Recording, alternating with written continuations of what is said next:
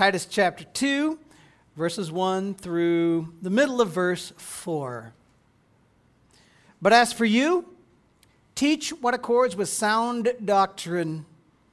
Older men are to be sober minded, dignified, self controlled, sound in faith, in love, and in steadfastness. Older women, likewise, are to be reverent in behavior, not slanderers or slaves to much wine they are to teach what is good and so train the young women. Let's pause right there and pray. Lord God, would you bless us and teach us as we study your holy word? In Christ's name we pray. Amen. You can be seated. When Paul left Titus on the island of Crete, he intended that Titus would straighten out a few problems. You see, false teachers were doing damage in the church. How do we know? Well, our first scripture, Titus 1:11 says, "They must be silenced since they are upsetting whole families by teaching for shameful gain what they ought not to teach." Some of the false teachers, Paul said, were upsetting entire families. Literally, Something about the falseness of the Cretan teachers was turning households upside down. Something about the, the Cretan culture connecting to false teaching was destroying families. Well, here we are. It's 2,000 years, give or take, after Paul wrote this. Does it seem that different to you? Is false teaching attacking the family and the world we live in? Yeah. We live in a culture full of false teachings about life. We live among a people that's doing everything, that are doing everything that they can to turn the biblical understanding of the family, of manhood, of womanhood, all the rest upside down. And we need to hear the call that Paul wrote to Titus. Look at Titus chapter 2, verse 1. But as for you, teach what accords with sound doctrine begins with the word but. Paul has just told us how bad the false teachers are. But, and, and he tells us that they they, they need to be silenced. They, they, they're destined for destruction, he says. But in contrast to those evil false teachers on Crete, Titus is supposed to do something different. Titus is to teach that which is in line with sound, healthy doctrine. Now, if, if you just saw that false teachers are doing damage, that the Christian leader ought to teach sound, healthy doctrine, you probably would expect we're about to get a description of the gospel of the Lord Jesus Christ, wouldn't you? After all, false teachers, they bring in myths, they were bringing in superstitions, they had brought superstition, man made religion into the faith. And Paul's going to talk about that. And Paul's going to give us the gospel, but he's not going to bring it back until he gives us nine full verses on something else. Instead of a theology lecture here, Paul points Titus toward crucial biblical thinking and living in the first century household, the family. Here in Titus chapter 2, verses 2 to 10, we'll see five key areas Paul calls on Titus to teach sound doctrine by instructing all of the people in a household to live lives that point to God. Paul's going to aim the teaching at older men, older women, younger women, younger men, and first century household slaves. So, the point for you and me today and next week, Lord willing, is that we, if we know Jesus, Please understand, by the way, when I say this stuff, I'm not saying that you have to behave well to get to know Jesus. I'm saying that if you belong to Christ, your life should be marked by that knowledge, by that change.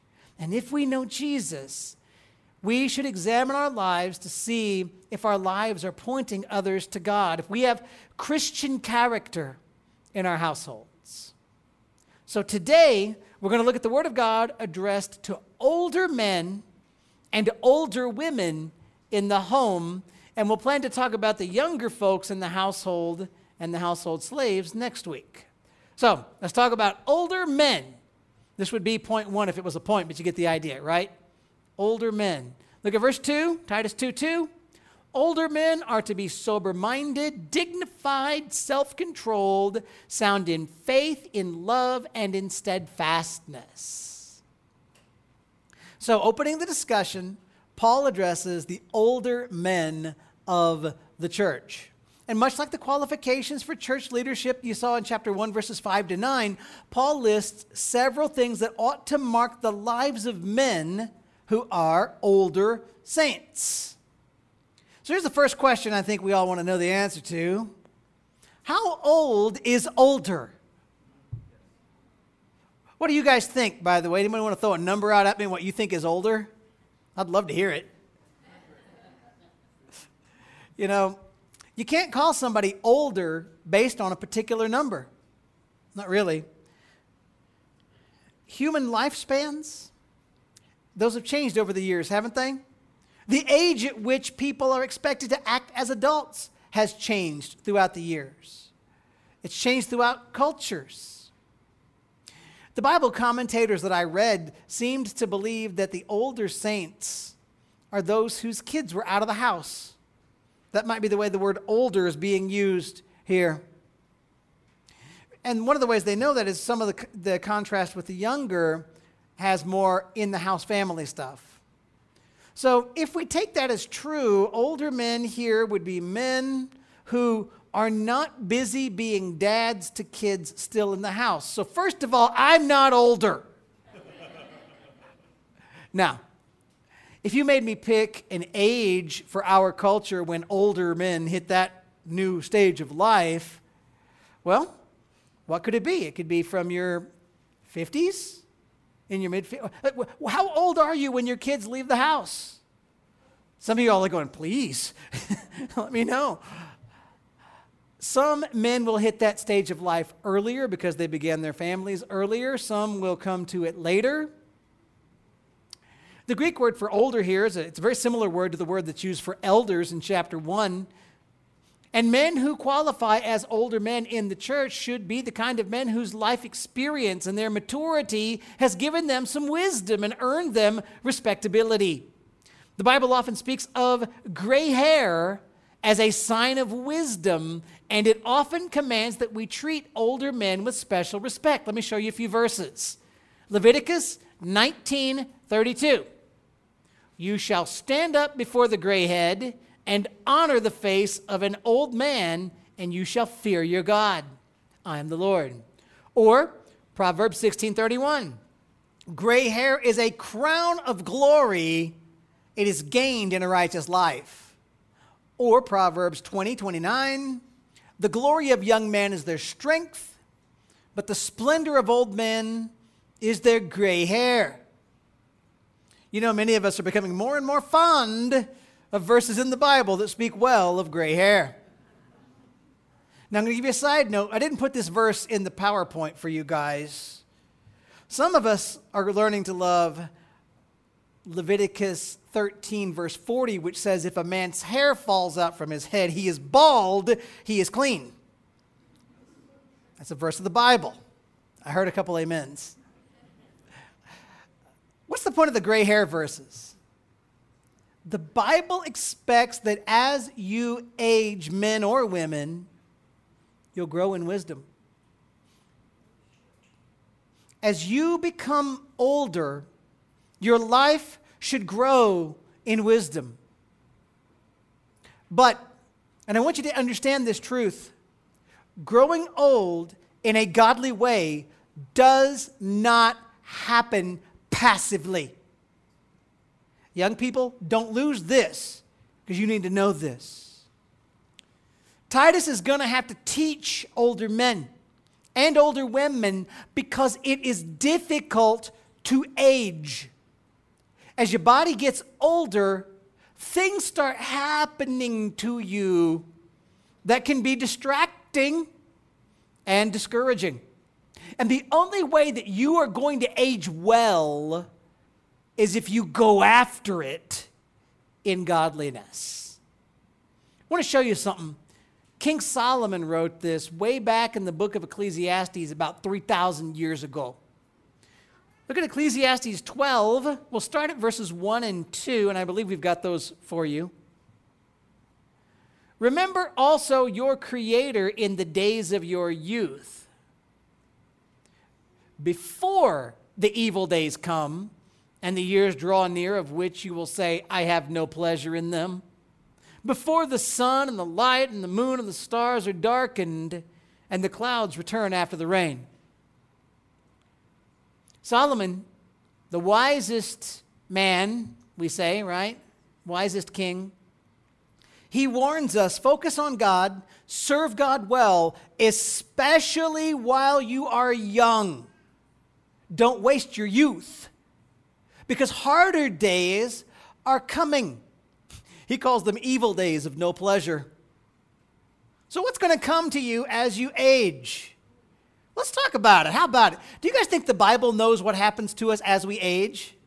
I want you to listen to these verses Ecclesiastes chapter 12, verses 3 through 5. What day is it? In the day when the keepers of the house tremble and the strong men are bent, and the grinders cease because they are few, and those who look through the windows are dimmed, and the doors on the street are shut, when the sound of the grinding is low, and one rises up at the sound of a bird, and all the daughters of song are brought low, they're afraid also of what is high, and terrors are in the way. The almond tree blossoms, the grasshopper drags itself along, and desire fails because man is going to his eternal home, and the mourners go about the streets. Let me ask you, first of all, does that sound like aging to you? Some of you going, I have no idea what you just said. Ecclesiastes is poetry, I'll give you that, so all that was a poetical. But what's being talked about there, referring to aging, it's actually not complicated. Let me take you back through it. The Bible said, Solomon said, when you get old, the keepers of the house tremble, the strong men are bent. That's a reference to as you get older, your legs get shakier. How many of y'all would agree that that happens as you get older? Your legs don't do what they used to do. Amen, right? Okay. And the grinders cease because they're few. Anyone, anybody want to guess what that means? You lose your teeth. the grinders cease because they are few. Okay. And those who look through the windows are dimmed your eyesight starts to go. How many of y'all remember the first time that you needed to use reading glasses? How many remember hiding it? Like, I don't really need these. These are somebody else's. Those don't belong to me. And the doors on the street are shut when the sound of the grinding is low. Your hearing's going. And one rises up at the sound of a bird. So even though your hearing starts to go, noises that you hear scare you easier and they make you jumpy. Anybody identify with that one that now you're scared by loud sounds? Yeah. And all the daughters of song are brought low. Maybe maybe musical performances become more difficult to enjoy. I mean, be honest, how many of you know that modern music stinks? You know it. They are afraid of what is high, terrors are in the way, there's more fears. You know what? As you get older, life just gets scarier, doesn't it? Why do you people, by the way, when life gets scarier, keep watching the news? but isn't it true that things you weren't afraid of when you were young are kind of scary now? Some people become scared of heights when they weren't scared of heights before. Then there's this last one, the almond, or this one, the almond tree blossoms, the grasshopper drags itself along, and desire fails. That is a reference to a decrease in physical desire and virility as a man ages. If you don't know what that means, I will not tell you. Because man is going to his eternal home and the mourners go about the streets and ask, what's that? As you age, your friends die. Y'all, as you get older, there become way too many funerals of classmates, former coworkers, other people who you thought that person's pretty young. You ever watch and all of a sudden you think the star of like all the movies of your childhood just died? And you're like, well, this feels weird.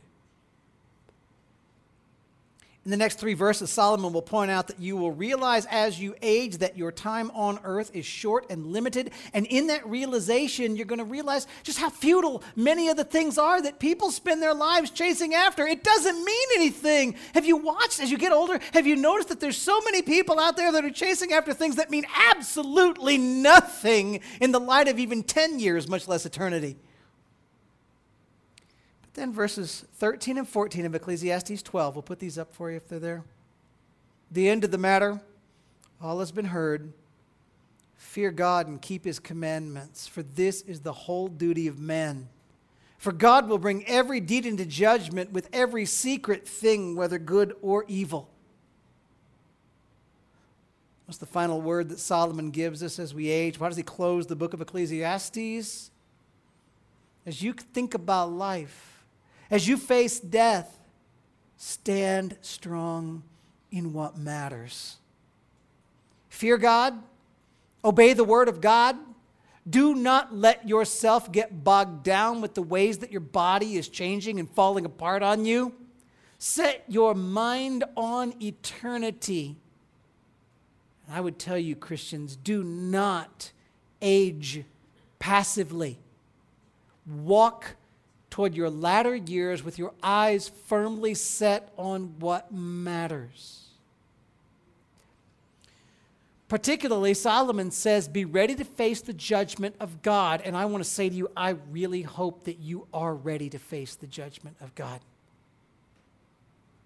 But if you think you can face God's judgment by being strong, by being good, you're not right. The only way you can be ready to meet God, the only way I can be ready to meet God is by, while you still live, turn to Jesus Christ to find mercy and forgiveness.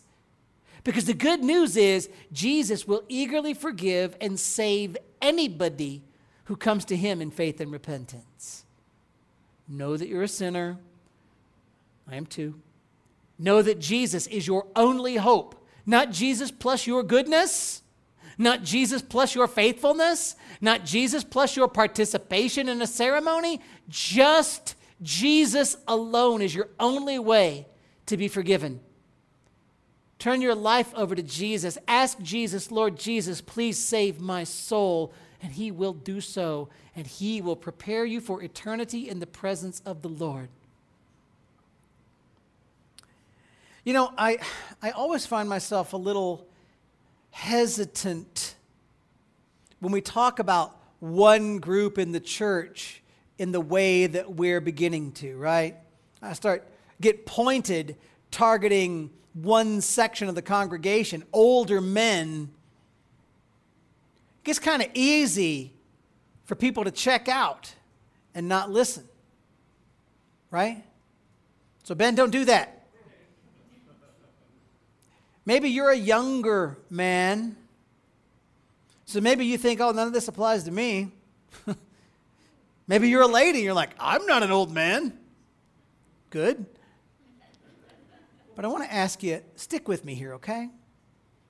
Younger men, you're supposed to grow into being old men. That's your job. Work on getting old. As you see what Paul wants Titus to teach other men to be, know that they are supposed to be things that mark the life that you wish you could grow into. Ladies, knowing what the Bible gives us as a picture of mature, godly manhood, that's not a bad thing for you to know. And by the way, God's going to call you something very similar, so I'd pay attention if I were you. Maybe, ladies, you will have sons that you want to train toward this example. Maybe you've got a husband who needs a little encouragement toward godliness. Lots of reasons why every one of us needs to see these godly character qualities, even as we realize they're qualities that should be present in the lives of older men who love Jesus. Now, let's go back. Titus 2 2. You just went through my tangent on general aging. Titus 2 2 Older men are to be sober minded, dignified, self controlled, sound in faith, in love, and in steadfastness. Older men, here's what God calls you to be in your home, in the local church. Young men, this is what God calls you to grow into. And we get six things that ought to be true of you if you're going to honor Christ. The first three have to do with solid, serious character. First one, sober minded. Literally, the Greek word there is the word for sober or temperate. That means both A, if you're going to be a godly older man, you can't be a drunk. B, you're going to keep your mind clear and unencumbered by all sorts of things that could clutter it.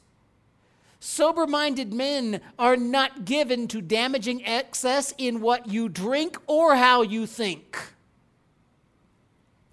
You're going to have solid boundaries set up. You're going to have solid, safe borders in places. You will not let your mind go. Which means, number one, you're not given to drunkenness, but if you're sober, you don't let your mind go to where you daydream about sexual immorality either. Can't do it and be a godly older man. A sober minded man is certainly not going to let his mind be clouded by, drink, clouded by drink or drugs to the point that he is not wise or the point that he is not in control. He's not going to let any hobby, any pleasure, any habit start having control in his life. A sober man does not spend his days yelling at the TV. That means you don't, you don't spend your days focused only on yelling at the ball game or at the news channel, whichever news channel is your preference. If that's all you do with your day, your day is not being used to the glory of God. Nothing wrong with the ball game, nothing wrong with knowing the news. But if that's all you do, you are missing it as a godly older man. Sober men love good things in proper moderation. But I will tell you again sober men will not fill their minds with evil. Part of being temperate is to keep your mind uncluttered from filthy movies and evil thoughts. Next is dignified, which is serious, grave, respectable, worthy of respect. Dignified means that you do not act a fool in the community, and certainly you're not given to dirty jokes and crude or childish jesting. There is a silliness, there's a frivolity that can mark people in their youth that you work on growing out of as you wish to be a solid, dignified man of God. Again, I think you realize, because if you know me, you know me, I'm not saying it's not okay to have fun. I would never be a never laugh kind of person. I wouldn't be good at it. But giggling all the time and not taking life seriously will prevent others from being able to take you seriously. Self controlled, that's exactly what you expect those words to mean. Have your mind, have your attitude, have your have your actions under control in accord with the word of God. Part of, part of living as a young person often was, if I remember my youth, not worrying a whole lot about what was or wasn't in control. Do y'all remember er, er, times of life when you really weren't that worried about what was under control? But as you grow up, you realize that you are responsible for the things that you say. You're responsible for how your words impact other people. You're responsible for how your choices impact your life and the lives of others. And then we have three more attributes that are connected to the word sound, like the word for sound doctrine that we've seen earlier. You are to be sound, solid, healthy, honestly, hygienic. Sometimes it works like that. You're to be sound in faith, in love, and in steadfastness. What's it mean to be sound in faith? Believe in the Word of God and the God of the Word. Hebrews chapter 11, verse 1. You guys should know this verse anyway. Now, faith is the assurance of things hoped for, the conviction of things not seen. Faith is the assurance of what's hoped for. As you age, as you get older, men, grow more and more sound in your trust that the future promises of God will come to pass. Heaven is absolutely real. Jesus will absolutely return. God will be victorious. Aren't you glad to know that in a world we've messed up as much as we have? Faith is also the evidence or the conviction of things unseen. And that could be pointing us to the fact that faith is also believing things in the past that God told you about in Scripture, but which you didn't get to see with your eyes. You know what, folks? There is nothing, skept- or nothing special, nothing how cool I am about growing skeptical of the Word. I spent time over this last week talking to a young man. He was hungry to grow, but what he was reading were books that were aiming him towards skepticism. I'm like, man, why don't you put those down and pick up things that will make you love the Lord and love His Word first? If you feel like you need to learn how to defend the faith against the skeptics later, get after it, but don't start there. And surely don't, as you age, think that you make yourself better by increasing in doubt. Believe the Word of God. Believe that God created this world. Believe that Jesus Christ came to die for your sins and for all who will come to Him in faith. Believe the miracles, that they really happen exactly as the Bible says they happened. Believe that God's ways are perfect. I think, Anthony, it was probably you that said it the other day. Favorite Bible verse Genesis 1 1. In the beginning, God created the heavens and the earth. Was that you? Why? Because if you can believe that, there's nothing else in that book that's hard to believe, is there? If you know God made this world out of nothing, you can trust all the miracles and all the promises. As you grow, have conviction about things you cannot see, knowing that God's word is perfect and God's word is sound. The next is be sound in love. Love God, love others. And when you think about love, yes, include a good emotion, no doubt about it, but more importantly, Remember that loving people means that you are committed to doing other people good. So, husbands, loving your wife means more than feeling gushy about her. Loving your wife means you do what it takes to do her good, even when it costs you. Loving God means that you are committed to God's glory and God's word, even when it costs you.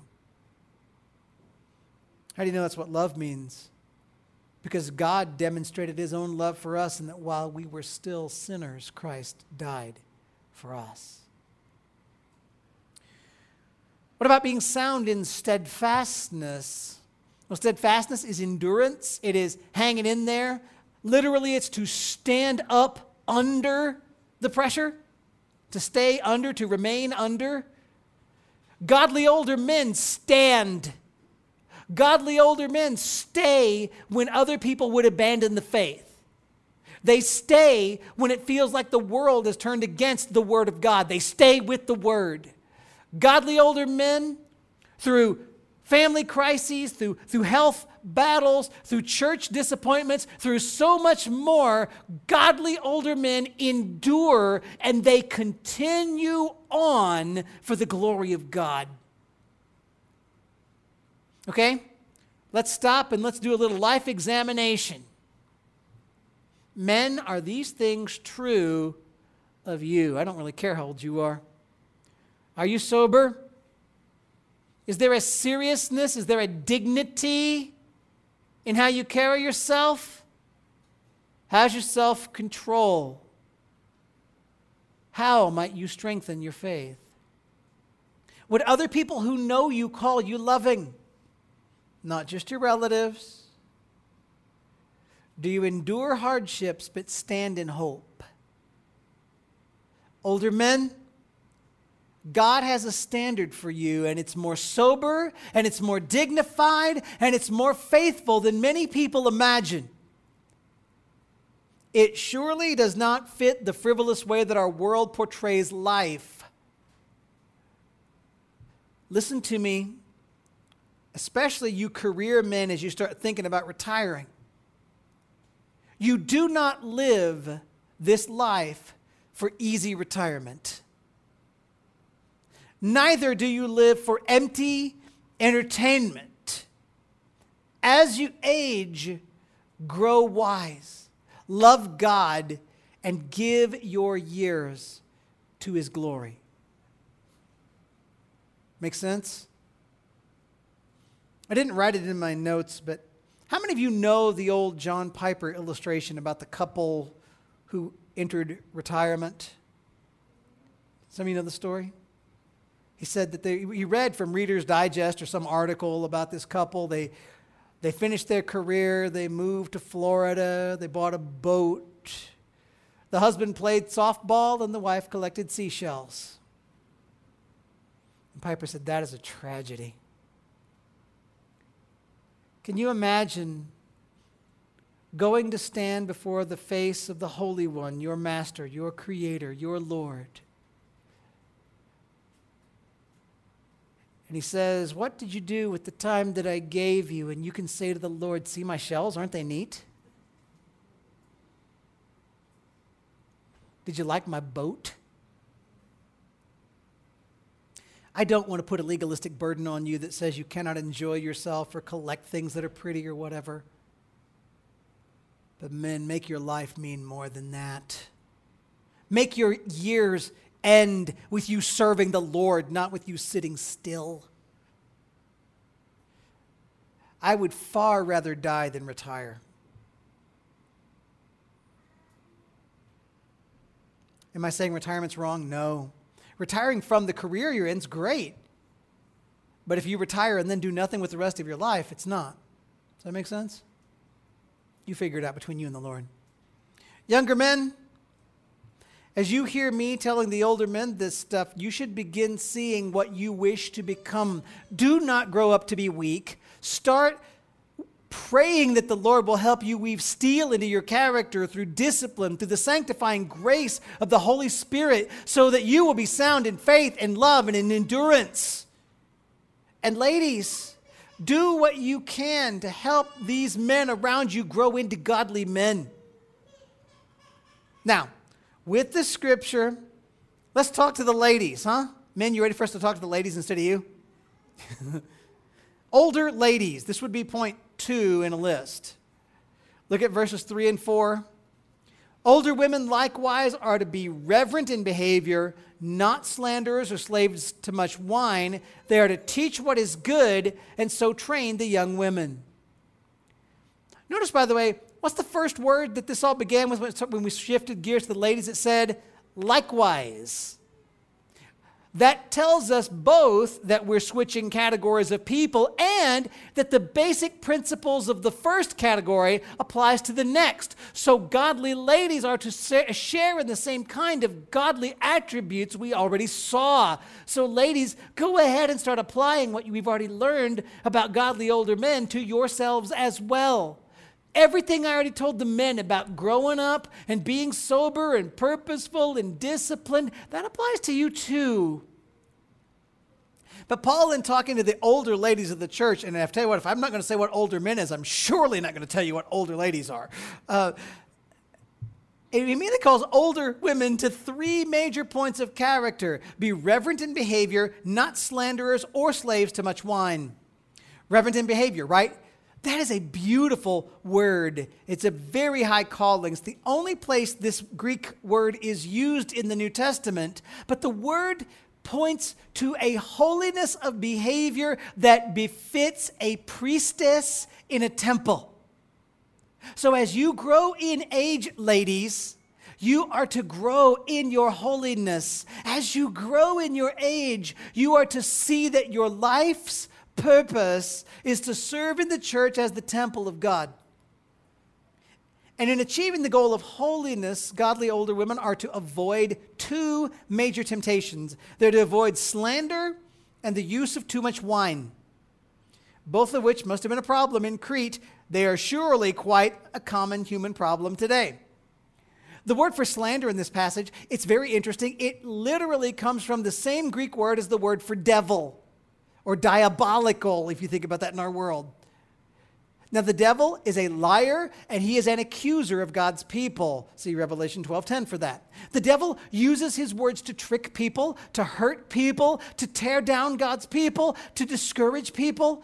Godly older women are to guard their lips so as to avoid that danger. If you are to be holy in your character, you can't allow yourself to fall prey to the sorts of gossip and harshness in speech that can creep into our lives way too easily. Men, this is us too. We need to watch this. The other character category for the older women is to avoid too much wine. Again, modern day, 2,000 years ago, doesn't really matter, does it? People have always looked for ways to escape the rigors and the hardships of life.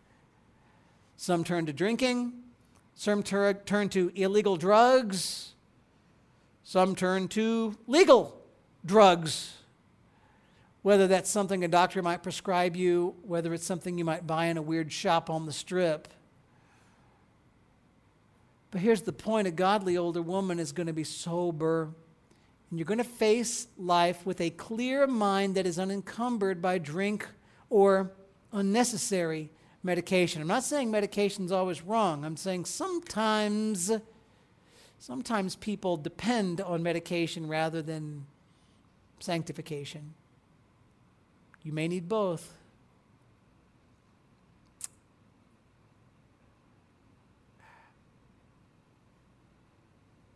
This reminds us the drink, the drugs, the gossip, putting those side by side remind us that there's a dangerous temptation for any of us as we get older and our days become less full of required work. There's a danger as life progresses to give yourself to wine, to give yourself to idle talk. There's a danger to start using substances to change the way that you feel and to let those substances loosen your tongue so that you talk in a way you wouldn't normally talk. There's a danger as you age to think that you've got a right to give yourself a little treat little escape. There's a danger of thinking that now that you're older, you have the right to say whatever is on your mind, regardless of how hurtful, accusatory, or slandering it may be of others. Let me ask you, ladies, if you're being honest, as the years go by, doesn't it become a little bit easier to let yourself go just a little bit there? I'm going to say it. I've, took, I've been nice all my life, and I've just about had it. God says to us all, as we age, man or woman, we need to guard our lives and guard our words. Now, you likely know godly older women are supposed to be holy, they're supposed to be sober, they're supposed to be kindly spoken. Understand that that goes against our culture. Have you ever have you noticed that our culture does not hold those attributes up as good things these days? How often does modern comedy include an old woman being nasty, ugly in her speech, drunk, even sexually suggestive? And if you say, well, yeah, that's the modern days, y'all, that was the Golden Girls. That was the whole premise of that show. If you're old enough to know what that show is, you, fall, you probably fall into the older category, by the way. Society has determined that what God forbids in this passage is laughable. But godly older women are to be ladies of character. That's not new. But there's one phrase at the end of verse 3 and the beginning of verse 4 that ought to grab all of our attention. Here in the Holy Word of God, we see God call on older women in the church to teach what is good and to train the younger women. Older women are to be mentors. They are to be trainers. They are to be teachers of younger women. It is God's will that older ladies develop godly character and that older ladies with godly character not keep what you've learned to yourself. It is not God's will that older ladies sit on their accomplishments and rest away the years. No, God wants older women to actively take part in the growth of the next godly generation. So, will you hear this from the Word of God? Older ladies, we need you. We need you. The church needs you. You are important to the body life of this congregation. Now, if you're older and you know you know Jesus, ask yourself is my life displaying the character that God has spelled out here? Are you showing holiness in your behavior? Is your speech carefully guarded from being slanderous or gossipy? Are you careful not to let your mind be cluttered with drink or substances that would make you escape reality? Are you investing with your life in the next generation of women? That last category, investing in others, by the way, that's a category that many of you ladies might want to really pray long and hard about. God's got a job for you. Many of y'all have raised your kids. We're grateful for that. But we still need you. Don't take a break. Don't quit. Please, please, godly older women, don't say, I paid my dues working in the church when I was younger. There are young women just now getting married. There are young women who've just had babies. There are young women who've never had any godly biblical teaching about what it means to be a Christian single woman or a wife or a mom. Older ladies, we need you, so please don't miss the opportunity to find a young lady, to get to know her, and to help her become what God has designed her to be. Friends, one of the beautiful parts of being connected to a faithful local church, of covenanting together as a body, is that we get to mingle the generations. As you age, grow in holiness. As you age, find younger Christians to mentor. Men, find younger men to help along. Women, find younger women to come alongside. And as you age, avoid the traps of sin Avoid the allure of stepping away from ministry and living as if you can retire from the church. Avoid the allure of giving the idea of living a life that doesn't matter, even, even when your health's a problem. And I get it that not all your health will let you do what you wish you could do. I get that. But you can pray that God will give you some sort of opportunity, some way that you might encourage, show love, show caring for somebody in the church. I want to close with a, a call and an illustration. Will you sit, more, sit through one more thought with me? Still awake? I'm glad you guys in the middle are. Be a Caleb. Caleb is one of the two spies that Moses sent into the land to spy out the land just after God led Israel up out of Egypt. Y'all remember that story? Caleb and Joshua. They were the two men who they trusted God could and they and God would give the land to the people of Israel. And God rewarded Caleb.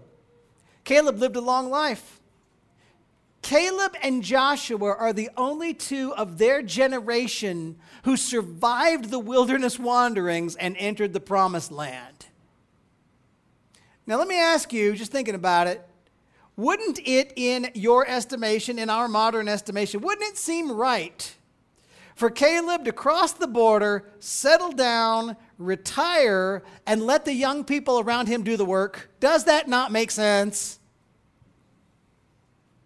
But when it came time to lead soldiers into the land to take possession of the portions, I want you to hear and see what Caleb said to the people around him in Joshua 14 6 through 14.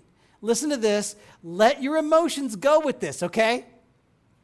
Then the people of Judah came to Joshua at Gilgal. And Caleb, that's, that's our Caleb, the son of Jephunneh the Kenizzite, said to him, you know what the Lord said to Moses, the man of God, in Kadesh Barnea concerning you and me? I was 40 years old when Moses, the servant of the Lord, sent me from Kadesh Barnea to spy out the land. And I brought him word again as it was in my heart. But my brothers who went up with me made the heart of the people melt. Yet I wholly followed the Lord my God. By the way, don't you, wouldn't you like to be an old man, be able to say that and mean it? And Moses swore on that day, saying, Surely the land on which your foot has trodden shall be an inheritance for you and your children forever, because you have wholly followed the Lord my God. Now, watch this. And now, behold, Caleb says, The Lord has kept me alive just as he said. These 45 years since the time that the Lord spoke his word to Moses while Israel walked in the wilderness. And now, behold, I am this day 85 years old. Would you all agree that that counts as older? I am still as strong today as I was in the day that Moses sent me. My strength now is as my strength was then for war and for going and coming. So now give me this hill country of which the Lord spoke on that day, for you heard on that day how the Anakim were there. Those are the giants. How the Anakim were there with great fortified cities it may be that the Lord will be with me, and I shall drive them out just as the Lord said. Then Joshua blessed him, and he gave Hebron to Caleb, the son of Jephunneh, for an inheritance. Therefore, Hebron became the inheritance of Caleb, the son of Jephunneh the Kenizzite, to this day, because he wholly followed the Lord, the God of Israel. Caleb followed the Lord, his God, wholeheartedly. Even when he was well past retirement age. Maybe he was still in as good a shape as he said. Maybe he was exaggerating because we old folks do tend to say we can do things we can't do. But you know what? Whether he was as strong as he was when he was 40 or not, he was 85. And he didn't stop working he didn't demand relaxation and vacation for the rest of his days. He didn't ask for the easy ground. He said, Do me a favor, give me the job of climbing that mountain and beating down the huge soldiers, the ones who have the strong fortified cities. And it turns out that when the book of Joshua was finished being written, Caleb was still up there getting it done. Men and women Follow the Lord your God wholeheartedly. Trust in Jesus. Find salvation and life in His grace. Serve Him faithfully, especially in the church. And do not stop just because you get older. The church needs you. Let's pray together. Father, only you know what you intend for us to all gain and hear from this word. I believe you've spoken. I surely would pray that anything I brought that is not of you, you would remove from our brains. But I also pray that you will convict, encourage, and challenge us that we might give lives that are devoted to you not till we're 40, not till we're 50, not till we're 60, not till we're 80, but till we draw our final breath, whenever that is. Help us not, help us not to give in to this culture's determined move toward ease, but let us live for you until you bring us home or until Jesus Christ returns. We pray it in his holy name. Amen.